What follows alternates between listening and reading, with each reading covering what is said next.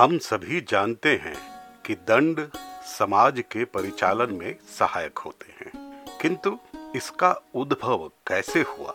यह किस प्रकार अस्तित्व में आया और किस प्रकार इसका प्रयोग होने लगा? इसे जानने के लिए इस अद्भुत कथा को प्रारंभ से अंत तक अवश्य सुने। यदि अभी तक आपने इस चैनल को सब्सक्राइब नहीं किया है तो अभी करें और बेल आइकन दबाएँ।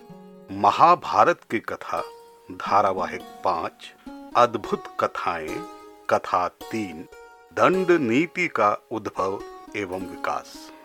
यह सत्य युग की बात है। इस युग के प्रारंभ में राज्य अथवा राजा नहीं होते थे, क्योंकि तब कोई अपराध ही नहीं होते थे। किंतु एक समय ऐसा आया जब प्रजा मोह में पड़ गई।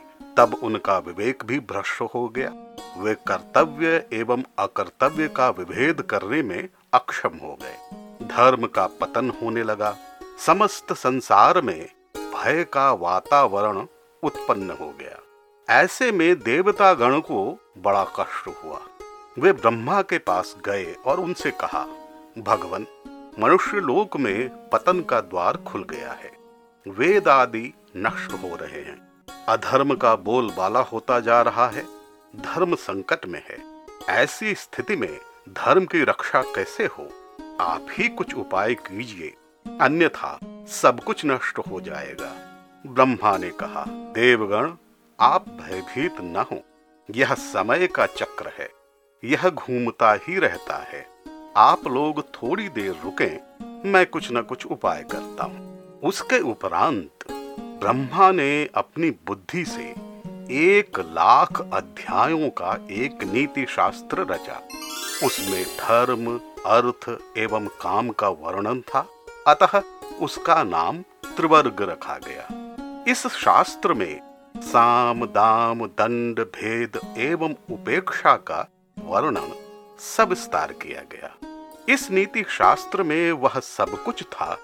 जो एक प्रजा पालन में सम्मिलित होना चाहिए। नीति शास्त्र की रचना करने के उपरांत ब्रह्मा जी ने कहा, देवगण, यह दंड नीति तीनों लोकों में व्याप्त होगी। इसी से राज्य व्यवस्था चलेगी। इसी से पृथ्वी का कल्याण संभव है। आप लोग इसको ग्रहण करें। किंतु वह शास्त्र बड़ा विशाल था। उसका अध्ययन भी कठिन था। देवगण पुनः कठिनाई में थे। तब उनकी चिंता देखकर भगवान शंकर ने सर्वप्रथम उस शास्त्र को ग्रहण किया तथा जीवों की घटती आयु को देखते हुए उसे संक्षिप्त किया। तब वह ग्रंथ वैशालाक्ष कहलाया। इसमें दस हज़ार अध्याय थे। पुनः इसे इंद्र ने ग्रहण किया एवं संक्षिप्त किया। तब इसमें पाँच हज़ार अध्याय रह गए तथा यह बाहुदंतक कहलाया। उसके बाद बृहस्पति जी ने तीन हज़ार अध्यायों तक इसे संक्षिप्त किया तथा वह बारहस्पत्य कहलाया। इसके बाद योगाचार्य गुरु शुक्राचार्य ने इसे पुनः संक्षिप्त कर मात्र एक हज़ार अध्यायों का कर दिया। पुनः मनुष्यों की आयु को ध्यान में रखते हुए महर्षियों ने एक छोटा सा ग्रंथ बना दिया, जो मनुष्य हेतु प्राप्य एवं प्रजा पालन में सहायक हो। यही शास्त्र दंड नीति कहलाया। इस नीति शास्त्र की रचना के बाद मृत्यु की मानसी पुत्री सुनीता से राजा अंग के द्वारा वेन का जन्म हुआ। वह दुराचारी ही रहा। राग द्वेष के अधीन अधर्म करने लगा। तब वेदवादी मुनियों ने उसे अभिमंत्रित कुशाओं से मार डाला। उसके मरते ही कोई प्रजापालक न रहा। इससे और भी अधिक समस्या उत्पन्न हो गई। इस स्थिति को देखते हुए मुनियों ने वेन के दाहिने हाथ का मंथन किया। उससे इंद्र के समान तेज वाला वेन पुत्र उत्पन्न हुआ। वह वेद वेदांगों का ज्ञाता था। तथा सभी विद्याओं में पारंगत था। उसका नाम पृथु रखा गया।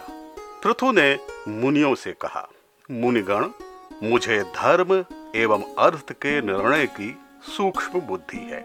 आपने मुझे जन्म दिया तो अवश्य ही कोई विशेष कार्य होगा। मुझे बताइए, मुझे अब क्या करना चाहिए?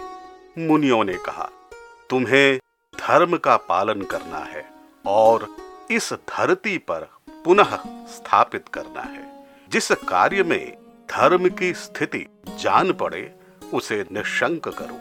सभी जीवों के प्रति समान भाव रखो। जो मनुष्य धर्म से विलग होता दिखाई दे, उसका दमन करो। पृथु ने कहा, मुनिगण, मैं आपकी आज्ञा का सहर्ष पालन करूँगा। मुनियों ने मान लिया और पृथु ने अपना कार्य आरंभ कर दिया। शुक्राचार्य उनके पुरोहित बने और बाल खिल्यों ने मंत्री का कार्य संभाला।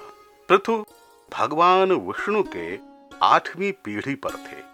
पृथु के संकल्प से करोड़ों हाथी, घोड़े, रथ, पैदल आदि उत्पन्न हो गए।